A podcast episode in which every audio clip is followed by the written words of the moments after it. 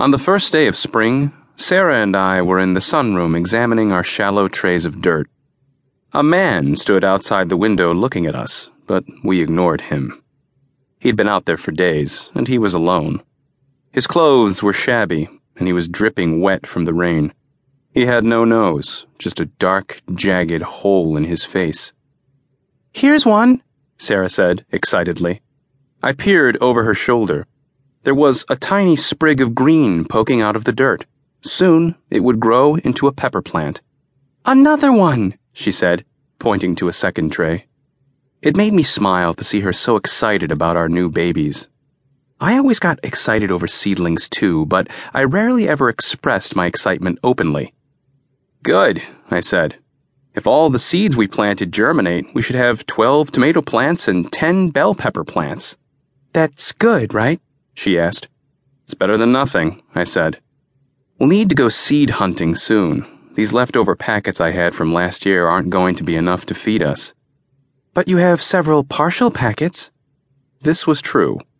I had a few spinach seeds, some carrot seeds, some squash and Swiss chard, and an unopened packet of cucumber seeds, but they wouldn't be enough. I wanted to have enough to put away for the winter. I didn't want to deplete our food stores too quickly. I was hoping we could stay in a while longer, Sarah said. Give them more time to die off. When she said this, she nodded toward the man outside. I glanced up at him, not wanting to stare too long at his gray, noseless face. It's been over a month since Canton B, I said. The infected don't seem to be going anywhere. We hadn't left the house in more than a week. We'd found a place that was relatively safe and comfortable, and we'd been content just to hole up and lick our wounds, figuratively speaking, of course. The house was on the edge of Clayfield and sat on a little quarter acre lot. The whole property was surrounded by a tall wooden fence in the front and a chain link fence in the back. It had a gas stove in the kitchen and gas logs in the living room and in the back porch slash sunroom. We'd had running water too until two days prior when the water turned brown, then stopped completely. When the man made his first appearance, we were alarmed, thinking he'd climbed the fence, and we wondered what that might mean. But when no others showed up, we presumed he must have been inside when we closed the gate. We spent an afternoon discussing where he might have been hiding, but then forgot the matter.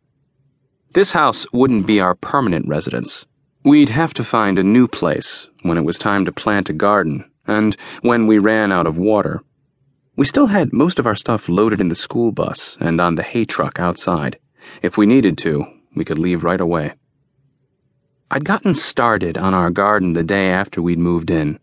We wouldn't actually plant a garden until after the late frost, but we had to start our tomato and pepper seedlings early and indoors.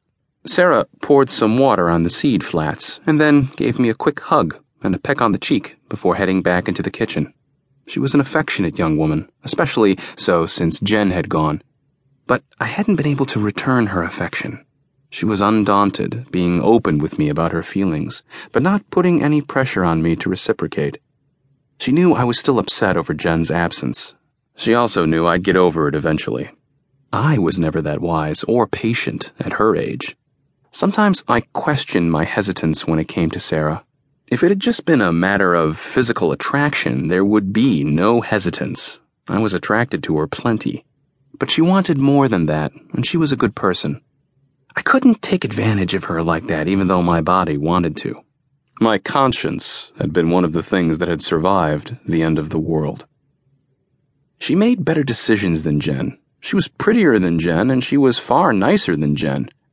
It might have been the age difference. She was only 19, soon to be 20, and that did bother me a little. Really, though, my resistance came down to this. She wasn't Jen.